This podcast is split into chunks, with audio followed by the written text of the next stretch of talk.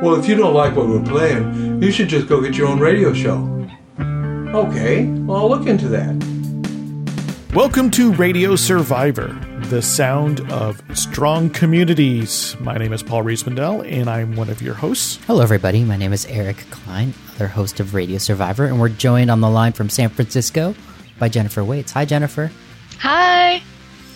And Jennifer is here often to help us uh, explore the world of college radio. It's her beat. It is your beat. You also That is my beat. you you are a radio tourist, so you you go and tour many radio stations, which include college radio stations, also includes low power FM stations and community stations, and you share these tours with us, and you share news from college radio. So we have we have a little bit of college radio news, which is the Princeton Reviews list of uh, top college radio stations, which you will share some of that with us and problematize.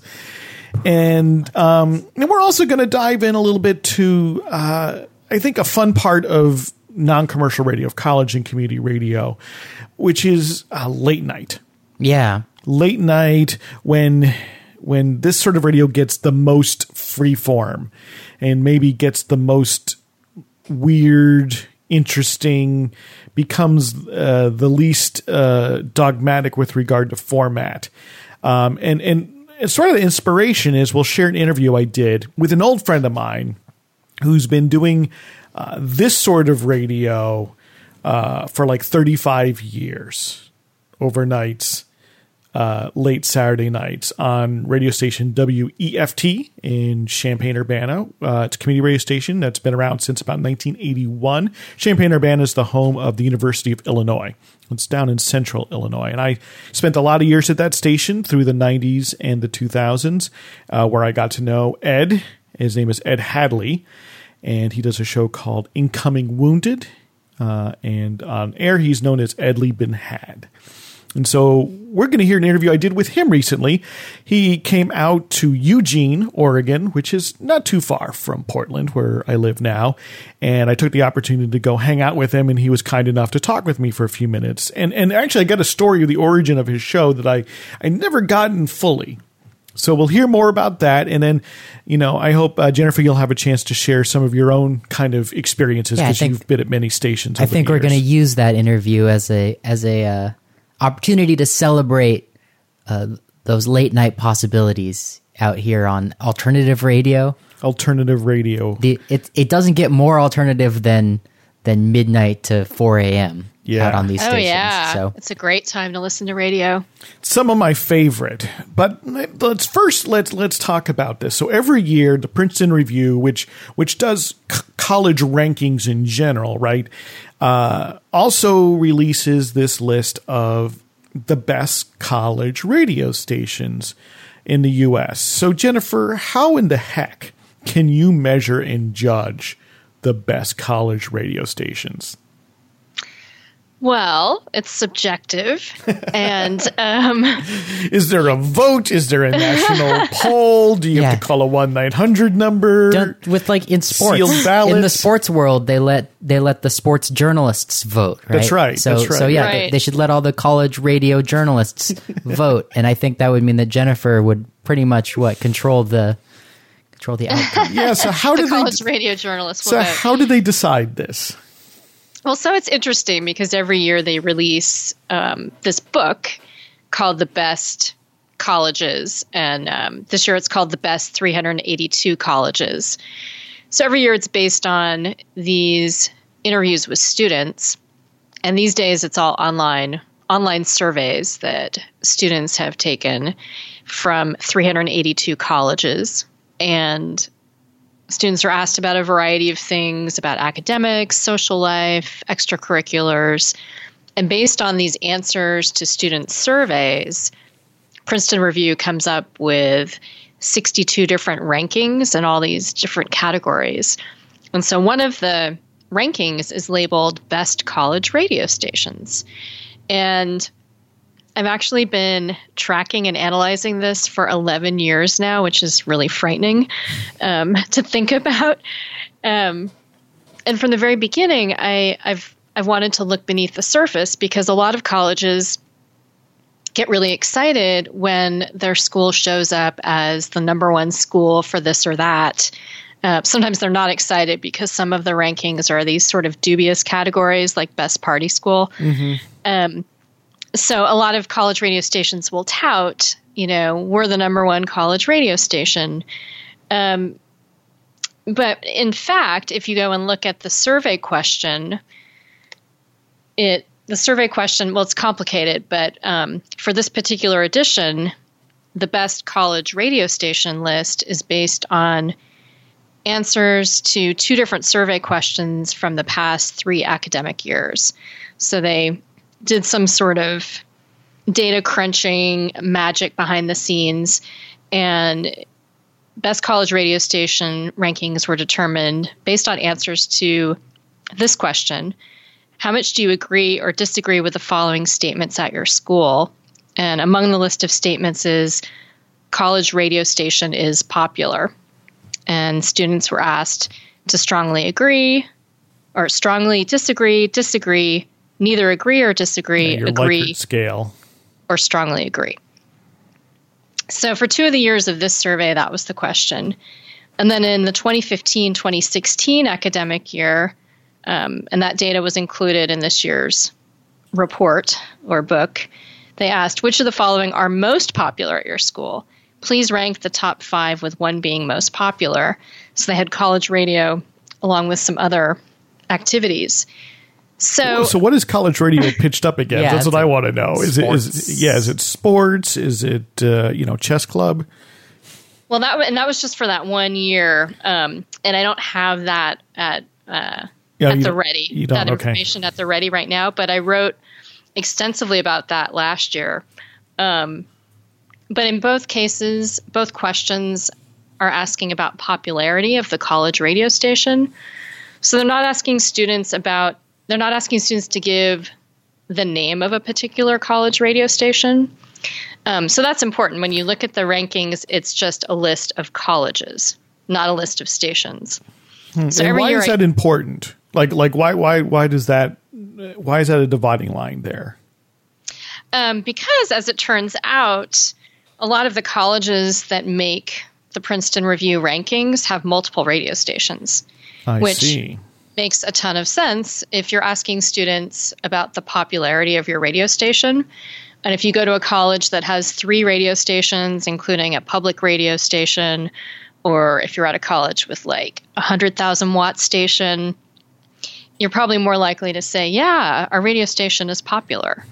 So, um, you know, I found that over the years.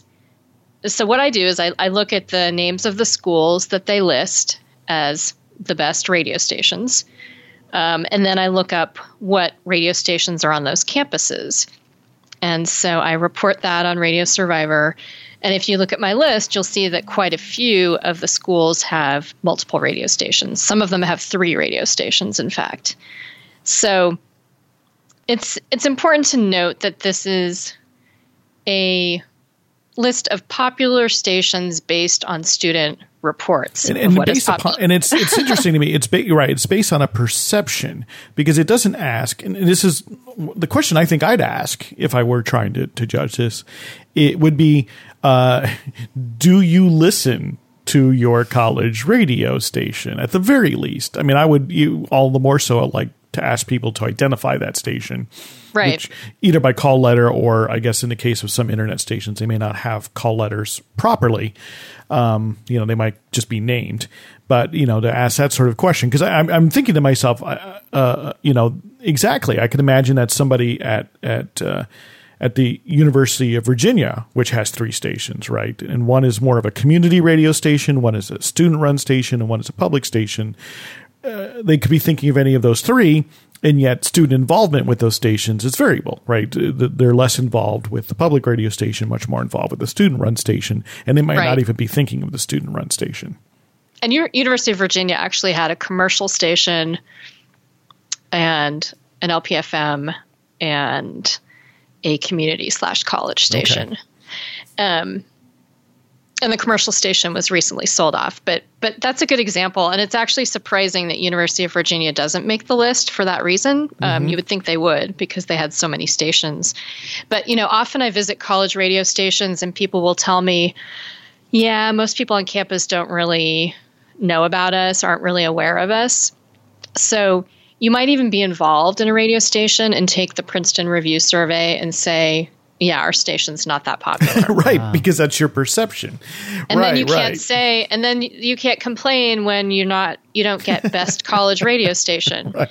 So really, like you should be gaming the survey saying it's totally popular, And and, then later on we can say it's the best radio station. And that's so against the culture as I perceive it of college and community radio too, because my experience in community radio often is this very sort of sometimes downtrodden kind of, well, nobody really knows about us, or isn't that, you know, well, we're always sort of being overlooked, right? There's this sort of Eeyore-ness to, to being in community college radio much of the time, which, Totally. which, which would, you know, even even beyond maybe out of proportion with how people actually perceive your station, it might actually be more popular than sometimes than you than you perceive it to be. And it's funny how that would how you could inadvertently work against yourself in that case. Totally. Well, and and when this list comes out, people are like, I can't believe that you know KFJC and WSOU weren't on there.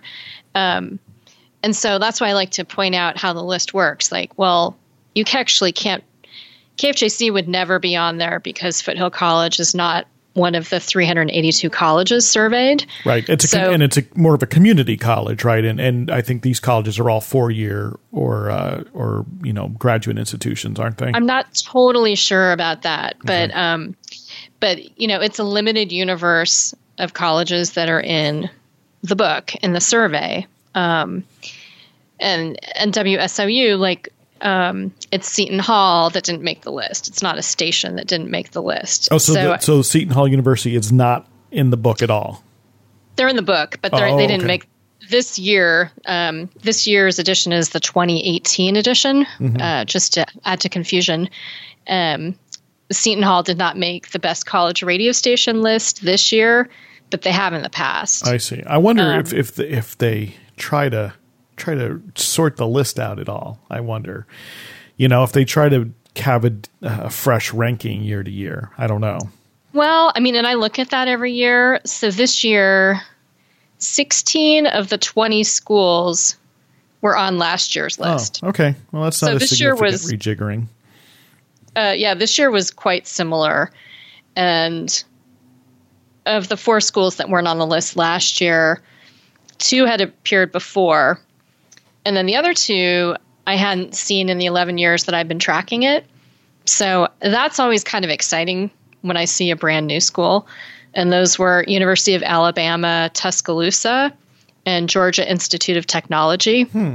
Um, and both have 100,000 watt FM stations, by the way. Wow. And those are student run stations, or are they? Uh, Um, the one at Georgia, at Georgia Tech is that's Wow. REC, um, W R E K, a great station that I have visited. yeah. Um, and I believe the University of Alabama Tuscaloosa one is a public radio station. Okay. So so not really a station because part of that is I think it would seem Oh, to and they me also have they have two. Sorry, excuse me. They have two stations at University of Alabama Tuscaloosa. One of which is a very powerful public station, and one I think is a student station. I see. Okay. Because it would seem to me that, that a purpose, the ostensible purpose of the list is for a prospective student to see this and who wants to be involved in a college radio station somehow and to see this. And this might be at least one factor influencing their decision of where to apply right? That's the whole point of this book is to help students know where they might want to or not want to apply. And if Yeah. the station were not open to student involvement or you know in, especially in, in probably what people would assume in college radio they wouldn't assume seeing that list that it would be oh you could maybe intern you know in, in some sort of very off air sort of way as opposed to thinking oh no i could have my own show right? Because i think that's probably what people are would assume. It's what most students would assume um, that you would and I assume you think could have your own show. most, just looking through the list right now, I think most of the stations on here have student involvement, but Okay. you know they vary. Um, they vary from very student oriented stations to stations that are student oriented and part of academic departments um, to some public radio stations. And again, there there are a number of schools on here that have two or three radio stations also. So, and, you know, it's probably a fair representation of places where you could experience doing radio. Okay. And who's number one? Let's just let's just break the uh, break break the, uh, the the anticipation here. This year, it's St. Bonaventure University Where is Saint Bonaventure? Do you know? in St. Bonaventure, New York. so that must that is upstate. I'm certain. I don't think it's on Long Island. Hmm. And uh, what what is their station? Do you know? WSBU 88.3 FM. WSBU. Okay. And they and they've been on the list a bunch of times and I feel like they have a radio program there. So that one is never a surprise. They they're Jennifer, usually when you say they have a radio program there, what do you what are you talking about? oh, you know, like a program where people can learn An academic how to do program. radio. Yeah. Yeah. That's my that's my understanding. And you know, interestingly, from year to year, it seems like there are often a lot of stations in New York and the Northeast on these lists. Hmm. Um, and I'm not quite sure why. they're better at filling out this form. So Saint Bonaventure, if we want, if if anyone's interesting, is is actually in southern New York, but it's in it's in southwestern New York, so just over the line from Pennsylvania. Uh, so it's not you know remotely in the uh, in the New York metropolitan area. It's it's quite far away. I would the, the nearest metropolitan area would probably be uh, Buffalo, New York, which is I probably guessing uh, a couple of hours to the north. So I don't think it's a very big town. Yeah, and, and it may be indeed, you know, they're just better at filling out these surveys more so than anything else. I mean, there tends to be a, I think, a concentration of of universities and colleges in the Northeast. I think, and largely just due to the fact that it's an older part of the country. Many of these schools have just simply been around a lot longer, and also therefore maybe had a lot longer to uh, build up their reputations uh, compared Yeah. to new, newcomers. Compared And I'm just- newcomers. I'm just digging in a bit more on WSBU. Um, it's a student run station and it was founded in 1948. Wow. So that's Yeah. pretty awesome. So it's it's it's at least well. Uh, it's got a long history, and it's. Pro- I think it's a small school, and you know it can. It seems that often uh, at smaller schools, a, a, station with a long history is fairly well cemented. You know, it, it tends to, and it's not always the case, right? It can go a lot of different ways. It seems like you've met, you've visited a lot of schools that are relatively small, where there has that have had stations for a long time, and they're they are relatively popular uh, on campus, uh, you know, because it's sort of interesting if you, I think about it, it takes the same number of people to staff a station, whether you're in a, a school of, a, of 50,000 people or a school of 500 people, right? You still have the same number of hours of the day that you need to be on the air mm-hmm. ostensibly. And so really you could have a larger percentage of your student popu- populace involved in radio at a small school compared to a big one. I don't know. Is, is, is my sort of math off on that in your experience, Yeah, Jennifer? no, I think, you know, at Haverford College where I went to school, there were periods of time when there were, you know, 150 people involved with the station when the school was less than a thousand students. So Yeah, that's You know, I mean, at ten small- percent. That's huge. Yeah. Yeah, at small schools, you can have a very high percentage, and often radio stations are the most popular activity, like actually the most popular activity as far as participants. So it makes a lot of sense. Um, and, you know, at St. Bonaventure, I'm going to backtrack. I'm not entirely sure if they have any sort of academic radio program. Um, so, you know, what we know from the station website is that it's student run. So beyond that, I'm I can't speculate yet at this juncture about if there are courses there as well. Well, we have disassembled and looked underneath the hood at the Princeton Review uh, 2018 list of top college radio stations. Uh, you can get Jennifer's full analysis at our website, radiosurvivor.com. Um, if you just go to the menu click on college radio, uh, you'll certainly find it very easily. You'll also find it in our show notes, radiosurvivor.com slash podcast. We're on episode number 105. Jennifer, what? How would you make this survey uh, more useful to you? What what what question would you ask as Oh, more someone who- useful. who, cares about college radio and wants to know uh, what students around the country think about maybe their own station? Yeah, I mean, I think Paul mentioned it would be interesting if people answered a question more along the lines of Do you listen to your college radio station? Um, you know, I don't know about having random students evaluate the quality of their college radio station. Um, and I don't know if their survey tool would allow for people giving specific call letters or names for college radio stations because as I've pointed out, often schools that make the list have numerous radio stations, so you don't really know what station people are talking about. So to me, that's less useful.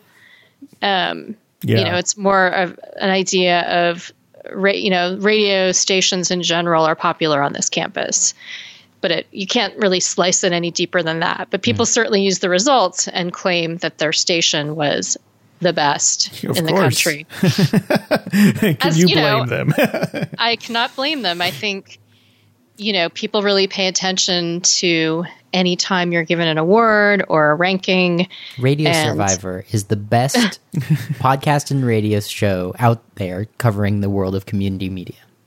There you I know. go. I would I would definitely put that on our CV. you narrow- Award winning. If you narrow down the uh, the scope, eventually you can get down to a party of one, and then you are the best in your party. and you know, and and I think this is unlikely, but what I always love about surveys are when you have open-ended questions where people can share a narrative about their feelings about something. So I would be way more interested in in hearing people's anecdotes about the college radio station on campus. That's just so much more expensive to do. It takes I so know. much more time to process I those know. results. It's rather way than, beyond than a click on the Likert scale. Uh, what do you folks think? What you, is this? Is this a legitimate way to uh, to look at college radio? Is this list useful at all? Should it even exist? Let us know. Drop us a line. Podcast at radiosurvivor.com. That's our email address. You can also tweet at us. You can also drop us a line on Facebook. Uh, we're just Radio Survivor. We're very easy to find, but we, re- we really do want to know what you think. And you know what? Just I want to I want to add this too that on the list of 20 schools there are schools that have some very interesting radio stations. So none of my critique is meant to belittle any of these stations. In fact, there are stations on the list that I've been to that I have a great deal of respect for. Um, I just want people to understand where the list came from. Yeah, absolutely. No, uh, it, yes, we, we that that we're not saying that any anyone is undeserving of recognition or praise, so much as that perhaps our ranking as such uh, may be problematic. Yes. Exactly. Well, let's uh, let's shift our focus here. We're still obviously st- still on radio for this edition of Radio Survivor, and uh, right now we'd like to go ahead and listen to an interview I did with my friend Ed Hadley about his uh, 35 year long run, still going, his radio show called Incoming Wounded. I got on the air at Weft in 1981, two months after they went on the air, and I started a radio program that was basically aimed at um, alternative rock and roll um, and bands and long cuts. Out of this developed an interest in alternative music, alternative forms. Eventually, I had to pick a name for a show, and it kind of came down to uh, through a suggestion of a guitarist by the name of Matt Stewart, that was a friend of mine from a long time ago. He suggested either Waxed Fruits or Incoming Wounded. And I really wasn't wild about Waxed Fruits, so I chose Incoming Wounded for the hell of it. And it sort of implies not being there altogether, but still in the in the house. And I had some listeners that would call in at times, and they weren't quite all together, but they were still calling me up and talking to me, so I'd have conversations. So it kind of described sometimes how I felt when I came into the studio, sometimes felt like what some of the listeners felt like when they were listening to the show. So that's kind of where the name came from. Now, the show actually started out as just playing tune after tune after tune. Then in the station, we had to have work done at times, and the studio got hot. So there would be all this noise in the background. So I started putting background noises like dogs walking, cars passing by, and stuff like that. And from there, I started playing around with more more sound. 11:25 p.m. Scattered showers and thunderstorms, a few attended by very heavy rainfall, continued from the Middle Keys through Bank to Andros Island. Um, Elsewhere, though not detected by radar, visual observations indicate that isolated area light showers were occurring over Dade County. can handle the entire financing process by phone.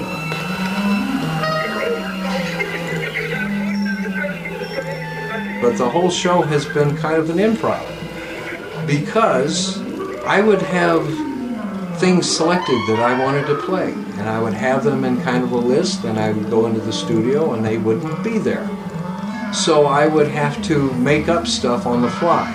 So it came to the, the point where after a while, I was just making up. I wouldn't even plan the show. I'd just come in and see what was on the shelf. I might have a few things in reserve that I kind of like, but I'd just see what was on the new shelf, and I would pull it in and I'd play it, and I'd go on from there. And so every show was kind of different because I could never count on what was there.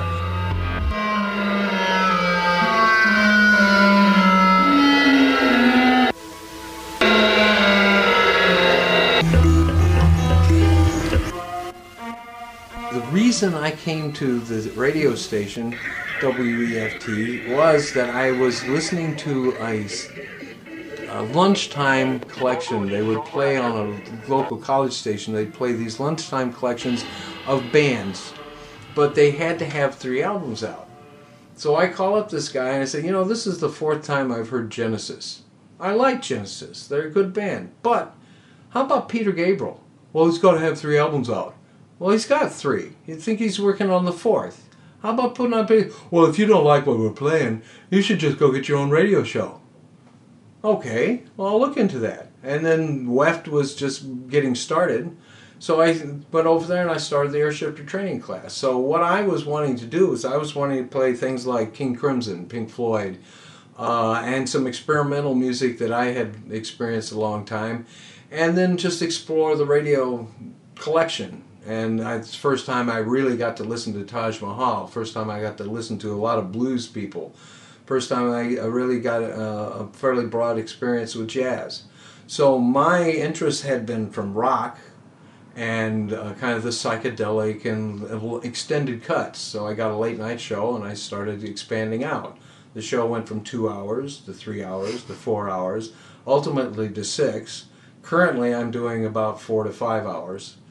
Uh, and it started as an alternative to mainstream or college station uh, radio that was oriented toward kind of a top 40 of alt rock, art rock, alt rock.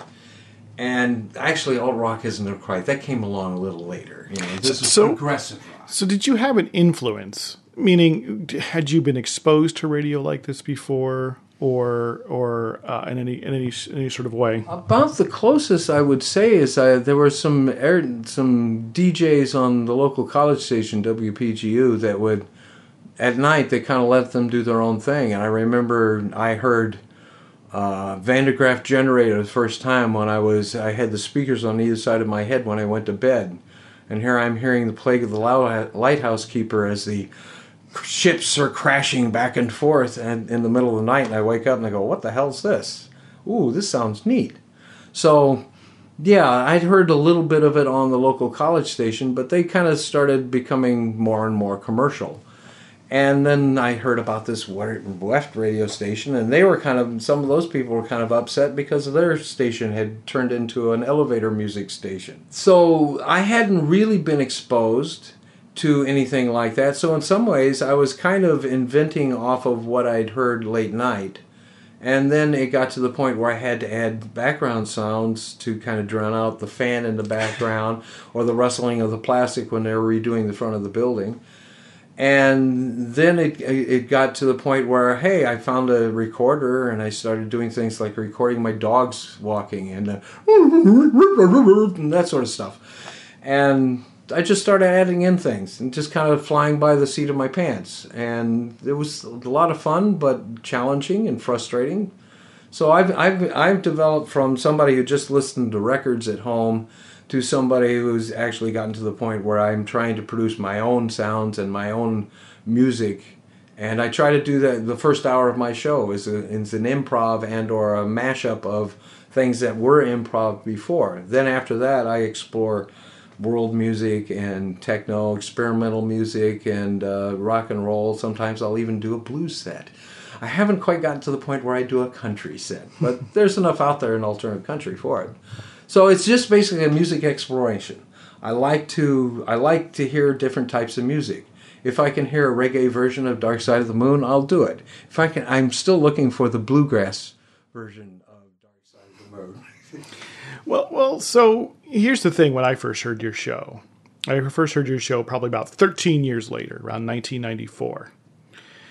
And, and so, and I had been in college radio before that in the late 80s, right? And and there were people who did something a little bit like that in my college station, but I was aware of Negativland, right? Who, mm. who were who are collage artists. They make they're musicians. They make collage. People may have heard their their U two mashup with Casey Kasem, and in that, I heard some of that spirit in your show, and I was aware that the Negativland guys had actually had their own and do have their own radio show on KPFA, mm-hmm. community radio station in Berkeley, where they do you know, it's more there's more people involved, but do kind of music and and and and stream of consciousness, and it's a collage kind of format. And I was like, here here's here's this kind of going on, and and I, I was like, you know, were you influenced? Did you know about any of this other stuff going on? Well, actually, um, and Negativland came along uh, after I, I heard the U2 thing, and I, I wanted to play that on my show. It was hard to find because they had all the legal. But because it was like 1991 by that point, you'd been doing it for about 10 years. Well, actually, I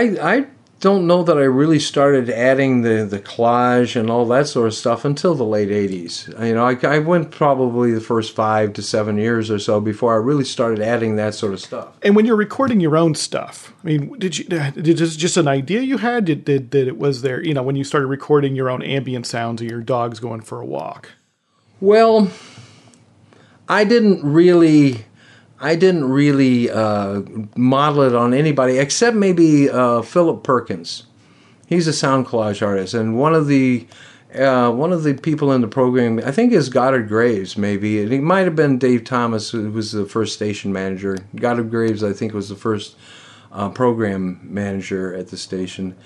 They pointed me to this Philip Perkins, and it was uh, um, remotes and the South Florida remotes, and there were some California remotes, and then they had some other stuff that was a little bit more traditional experimental music, if you can figure that one.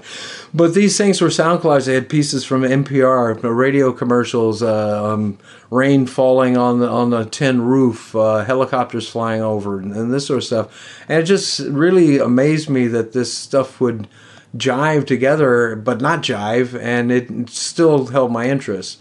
And then Brian Eno with his ambient albums, Music for Airport, also a guy by the name of Laraaji, um, and I forget the name of his first CD on, on ambient records.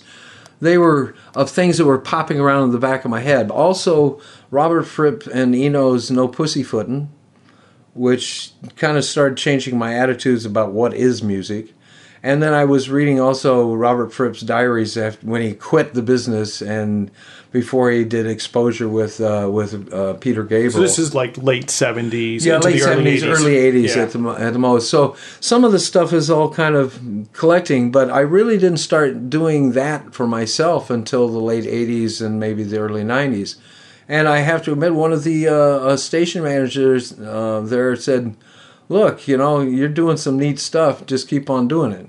You know, we, we kind of like, I was kind of asking, you know, I, I play around with this stuff and I don't necessarily do breaks the way everybody else does. Is this okay? Oh, yeah, you're doing great. And your show, uh, when I came to know it, uh, midnight on Saturdays, is that where it always has been? Yes.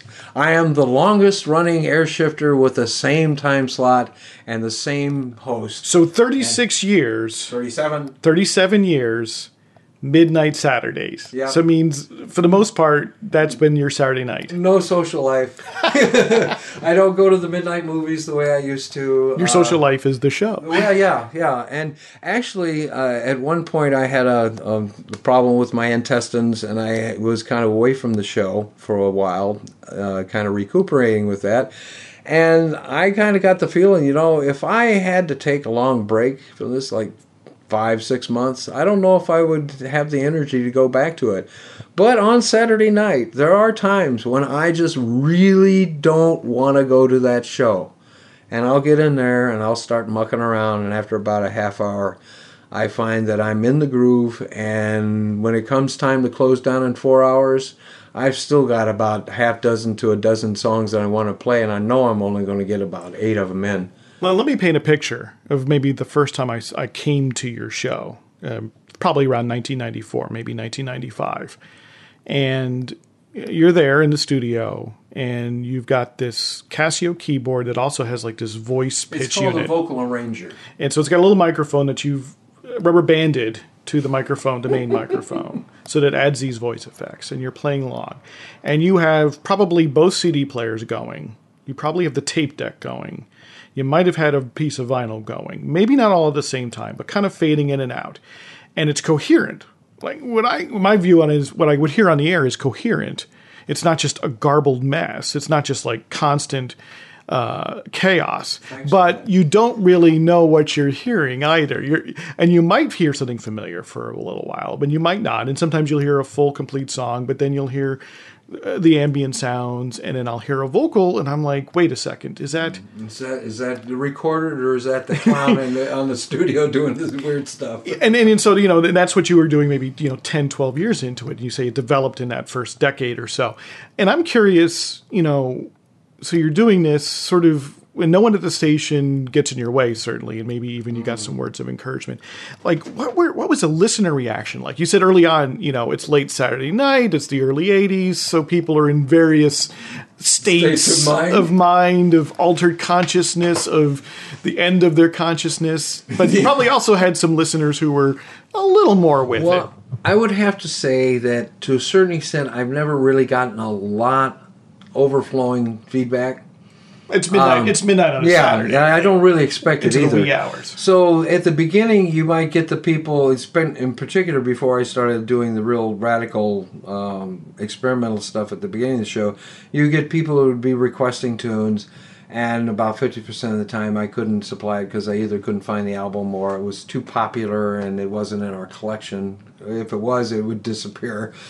Um, but then there's the uh, the occasional people that would call up and rail against me. What the hell is this sort of stuff? But one of the uh, one of the neater ones was a truck driver that he called up one night and he says, "What what is this your plan?" And I told him. He says, "Well, I just wanted to let you know that I, I come by through here on the interstate on a fairly regular basis, and I always try to tune into your station because you're always playing something interesting." And and particularly, I've heard your show a, a number of times as I'm cruising by north and south on the, the local interstate. so, you, so you're doing this show at midnight Mm. on a saturday through sometimes till 2 sometimes 3 sometimes 4 sometimes 5 in the morning uh, collaging things together you, you sort of came to it what keeps you coming back week after week? What what what what helps you do it for ten years, then twenty, then thirty, and plus? addiction and I have no social life. I am just a little old crazy man sitting in the booth in the middle. No, I I don't know. I don't know exactly why I do it, except that it's it's generally it's just fun. I'm always finding music that I haven't heard before. It's an experiment. It's uh, and that's fun. It's uh, an exploration of music that I don't hear. It's also saved me a hell of a lot of money from buying records because I tape my show and I can go home and listen to my tapes. So you've got a you've got your own custom mixtape every single week. Yeah, yeah. So I, I, you know, I can, and it's interesting because I'm on a vacation. I had couldn't find a, uh, a substitute, so I fixed up a six-hour podcast, more or less. It took me 24 hours to do that. I can go in there and do a six-hour show in six hours. You know, so and, and it's because I don't have all the equipment and everything set up at home, and I have to do all this and editing on the computer. I'm not going to do a podcast like that again. So I, I'm going to have to figure out how, if I can't be there, I can sit at home and do this on the fly. And it was, I don't think it was as spontaneous as uh, what I do on the fly. You don't want to listen back to a tape that's just a wall of noise for two or three hours. It sounds like you made something you would want to listen to. Yeah, that, and that was actually one of the reasons I got into this is I wanted to. Well, back in the early '70s, I had an old Sony brick, a mono brick tape recorder, and I figured out a way of actually doing double uh, recordings on it. If you put a paper over the erase head, you can actually Record over the Yes, same tape over and over the same again. tape, and you can get double prints, you know, Right. that sort of stuff. So I could get sound on sound. Hey, wow, it sounded crappy, but I could get sound on sound. But I was walking around with this Sony brick and a pack and a set of Sennheiser headphones. So I had a Walkman before Sony had Walkmans out in the miniature state. So I was walking around and people would say, "Where's that music coming from?" You know, sometimes I didn't have the headphones on. And uh, why, why is this guy wearing these weird yellow and red, uh, orange, yellow and white headphones? But the so I almost always wanted to have a soundtrack. I wanted to be able to create my own soundtrack, but I didn't have enough money to go out and buy an expensive uh, mixer and all that sort of Which, stuff. which which was very expensive Oh, in, yeah. the, in those dollars. And really, to get that, you wanted to get, say, a sound on sound type tape recorder, and those, most of those are reel to reel, and that was even more. Four channel, ooh, Right. big bucks. In the long run, I got into the station and I could make my own soundtracks, and that was that was nice, and that was great when it was just music, and song after song after song. That was cool, but then I just wanted to add more to it, and I have to admit that really incoming wounded started to really blossom into other things about the time that you came along paul and started being crazy on the air along with me and i ran into your show just angry noise that inspired me to add more things so in the long run i always looked at the thing as kind of a platform i didn't really have objections to people coming in and doing things as long as they weren't picking up something and throwing and trying to really disrupt and when you guys started coming in, I I actually felt honored that somebody actually wanted to come into my radio show and and be part of it at that time of night. Everybody else had gone to bed. It's really cool when these people come in and they're smart people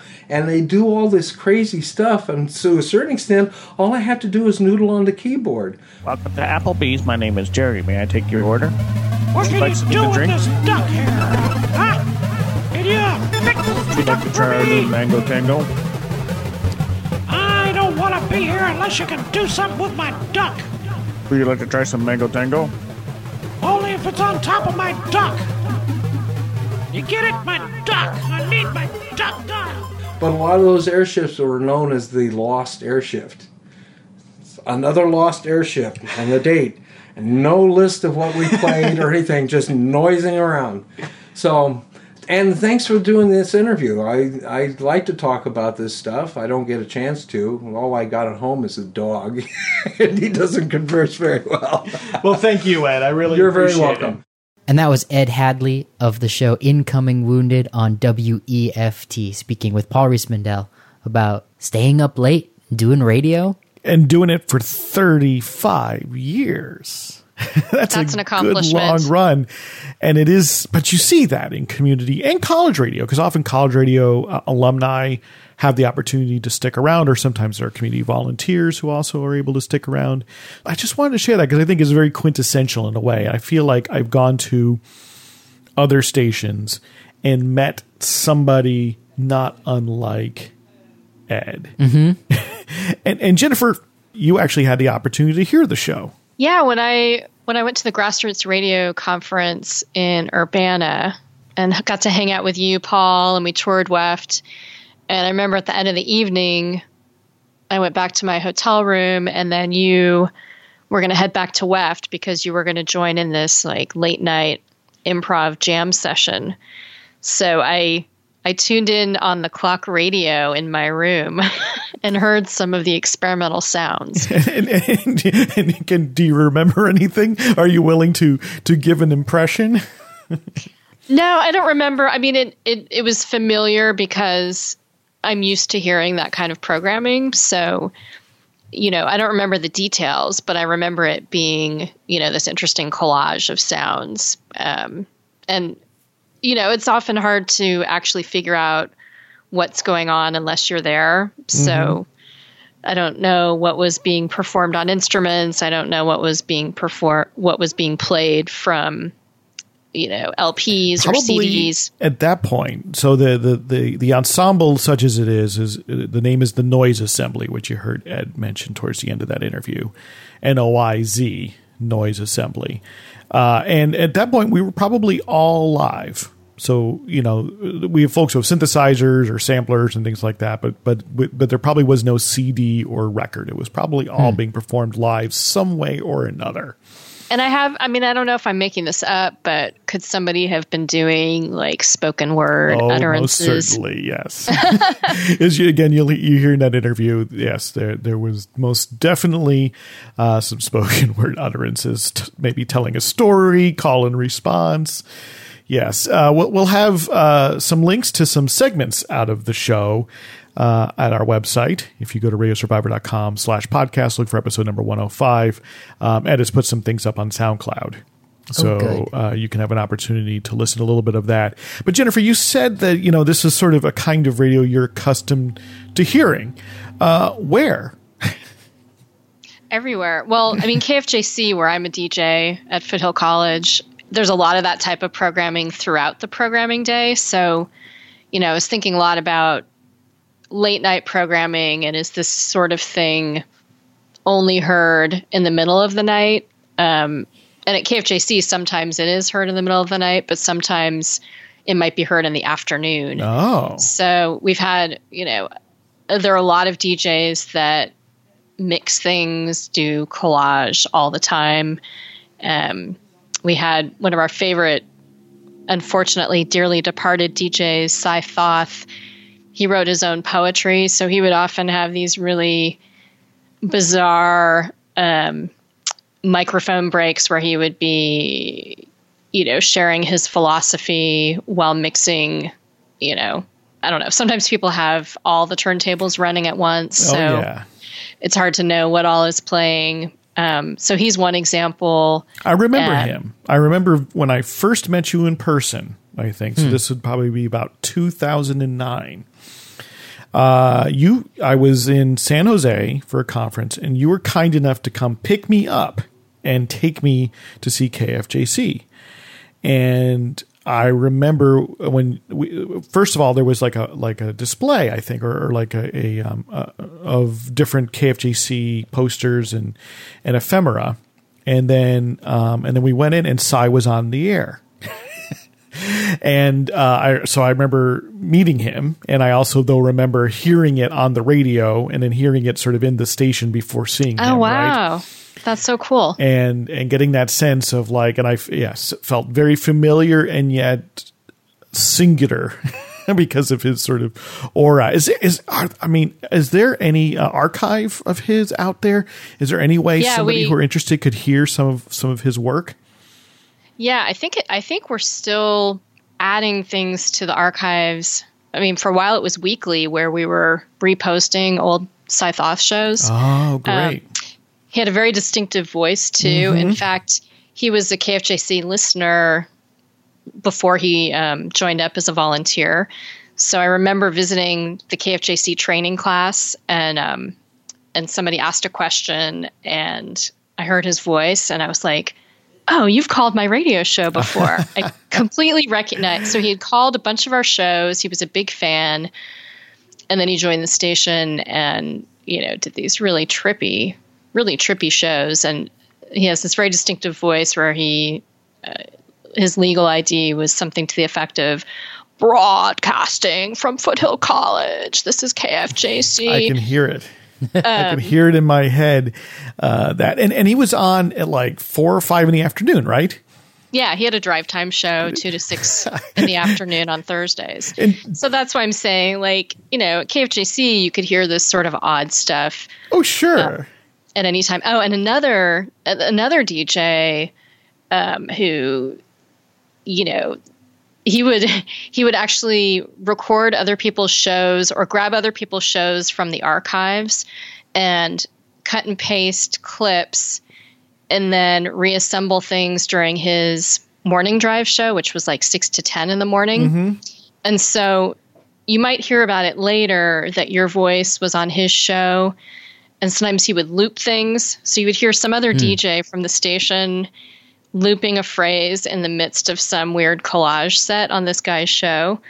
Um, and I think I heard rumors that he recorded me at there was this KUSF protest, and he must have found audio from that. Um, and he apparently played some of that on his show one time, and I totally missed it. So it was sort of like even more insidery. Um, you know, and fascinating, very meta to be using material from the station on your own show. Ed, did that to me. Ed Hadley, uh, I remember uh, one night, I'm, I'm falling asleep late Saturday night listening to Ed's show, which can sort of lull you to sleep sometimes. And I wake up to the sound of my own voice yelling because I, I I had done also I'd been doing a late night show which I uh, which was noise and metal so a more aggressive sort of show so I did it with a fair amount of aggression. And I remembered that at one point Ed had had uh, come by my show one night um, and he walked in the door with a microphone on a pistol grip and I was just I was mid mic break and I integrated him into the show and whatever. But that's then he took that same tape and he was playing it on his show in the middle of one of these collage mixes, and I'm sure without any not necessarily knowing that I was listening, um, and sort of being j- jarred out of half slumber, sort of a little taken aback uh, that I'm waking myself up. That's one of the things I like about about these radio stations that we celebrate is that they're um they're, they on the one hand they the job they do is is playing existing media you know art art that has been already uh, published by other artists usually musicians. But then they're also an opportunity for for a creative expression that uh, that composts all of that stuff that takes the takes the music and the recordings and what's going on in the community live and opening the phones i think that's one of my favorite things about these types of late night shows that uh, they are they really are open to people calling in and then people could call in in character or out of character That's like over the edge, right? yeah. The uh, which is on KPFA in Berkeley. Uh, we we've spoken about it a long time ago. Yeah, we on the show. celebrated that was that was episode three when we celebrated the life of Don Joyce, Wow. who unfortunately we lost in uh, 2015, uh, who was the original host of that show, but uh, it, it may be more well known amongst uh, people for being the home of Negativland, the the the music collage group uh, that's been around for quite some time, and I know that. Uh, they just opened the phone lines sort of Yeah. randomly and they had mix. they only had one rule calls. only one rule and that was not to say hello Don't say hello when right? you are connected just go and they just mix it right in to whatever happens to be going on. Yeah, I love that. I love that creativity. And that's, I mean, and that's even really opening yourself up. The phone lines can be scary if you're a college radio DJ or a community radio DJ. Well, DJ. that's why you need to do it late at night when it's, when it's safe harbor. So if anyone accidentally drops an f bomb or purposely uh, or purposely drops an f bomb, you are not likely to be fined. And if it's not safe harbor, you hope that uh, you have a seven second delay with a dump button Right. so that you can hit it. So I'm a little curious here, Jennifer, uh, if you have a sense for how the audience, the KFJC audience, responds to such kind of uh, uh, eclectic and collagist sounds during the daytime during during drive time right? Do you get calls? Do you do you know do other djs talk about the response? Do you, do you have any sense at all? Well, I mean, Cy Thoth was definitely well loved, and his afternoon drive time show, I think, was um, appealing to listeners. And and we don't have we don't have a very regimented schedule, so people are used to hearing a variety of things um, at different times of the day. So it, it's a little different from a station where people are expecting to have a particular genre. And right um, and things are really all over the map. So I think people come to expect it, and and we always joke about you know driving in your car with family members and hearing something and people will ask, is something wrong with my car or is that KFJC? right. And it's and, and i think that what's interesting to me you know is as a college station in some ways kfjc might have the permission of its listeners in a way to take these even greater risks. Because i think to myself you know for a lot of community stations especially community stations that, that are sort of well established been around a long time uh, there's this sort of uh, unspoken agreement with listeners of sorts, right? Where they know that during the day, the, the station is going to be somewhat more conventional in many cases, you know, and so some of it may be talk programming, it might playing doc, Democracy Now, local news, other sorts of interview shows, or it will be uh, sort of music not heard elsewhere, but that's also uh, not particularly grating or surprising. So it might be indie rock or blues, world beat music, and things like this. And that to some extent, the agreement is that you reserve the crazy stuff for late at night, right? And in part because I think community stations um, serve a very broad swath of listeners, and they tend to be very list, you know, very dependent upon listeners for funding, and not everybody's necessarily into hearing uh, more challenging sounds in the morning. I, I, remember distinctly once filling in or helping someone fill in on a jazz show, which is a morning show many, many years ago. And we played a free jazz number and the phones lit up and it was, it was a pretty out jazz number. And a couple of people yelled at us out and out yelled at us. like, what are you doing playing? You know, like we're fine if you play some Coltrane, but this sort of way Yeah. out, screechy jazz at nine in the morning is not acceptable. So, Huh. yeah, listener expectations play a big part of it, and and there's certainly college stations that I've visited that reserve the late night hours for the more experimental stuff, and and some of it I think is is probably worries over content. So, Yeah, like often sure. you'll see hip hop shows after 10 p.m. most likely out of worries about language because often often hip hop tracks can contain salty language. Well, and also, especially if they're uh, focusing on more underground stuff, those are labels that don't have the budget to create radio edits. Yeah. Whereas, you, know, the big mainstream stuff, there'll be a radio edit that they service. But if you're playing something lesser known, you, you know, there's no one there to, to take out the F bombs. So yeah, like I, I definitely see stations where you're seeing things like metal shows and experimental shows in the late night hours. Uh, but at KFJC, you might hear metal at six in the morning too. So, you know, it's kind of like be prepared. Yeah, and there are stations for anything. Like that. I mean, I think WFMU is a station that I mean is truly free form, and they and and you will hear shows that are pastiche and collage, as well as sort of genre related uh, in the middle of the day, right? Um, and, and WFMU is in New Jersey. It's in Jersey City. It's right on the edge there, right by Manhattan. So it's a huge media market, and I think when uh, in probably in a larger media market, you have that opportunity to take more of those chances 24 hours a day compared to maybe if you're the only kind of uh, community college non-commercial freeformish station in, in the area uh, you know the, that listener expectation maybe weighs on you a, a bit more. But we'll definitely um, go ahead. Oh, and you know, at KFJC, you might have shows that are the entire show might be collagey and out there, but there are also a lot of DJs that that will do, you know, small take small little um, experimental risks. Like we have one turntable where you can play records backwards. So, you know, a lot of DJs will play with that occasionally, playing a record backwards or playing around with the speed of a record, slowing Right. things down, speeding things up, um, mixing two tracks together. So, a lot of that happens and might not even necessarily be detected by listeners. They might not know what's going on, and it might not even sound that that weird. Well, that's the best, right? I mean, because if it is, I mean, I think even for myself, I enjoy a lot of this. But if it, if I'm all I'm getting are sheets of sort of undecipherable noise uh, for hours on end, I probably, I even I probably don't have much of a tolerance for that, and my tolerance is really high, right?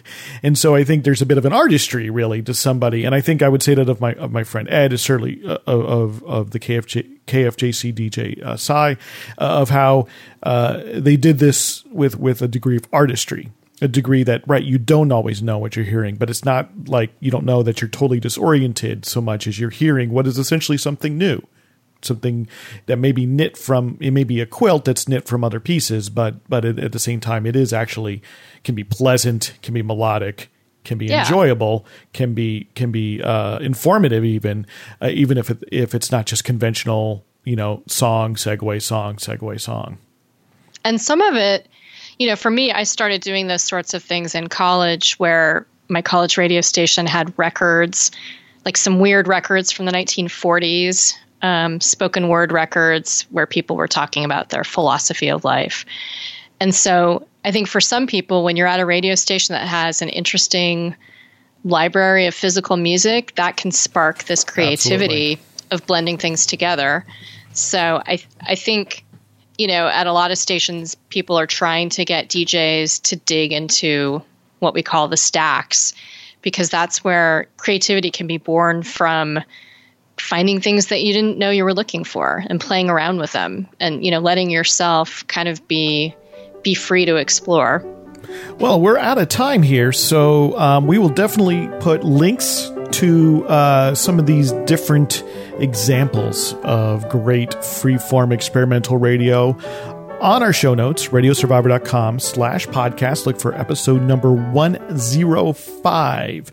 And we are a listener and reader supported enterprise. Um, anything you can do to help us keep doing what we do, we really appreciate it. Go to radiosurvivor.com slash support to learn how. Another way you can support us and you can help us out is super simple.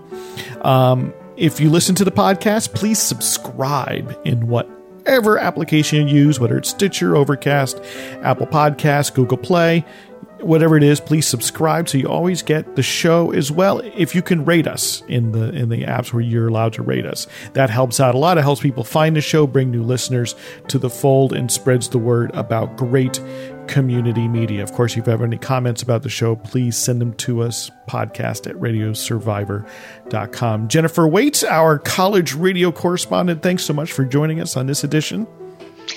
happy to, happy to be here as always. Yeah, have a good day, Jennifer. And thank you, Eric, and thank you, everyone, for listening.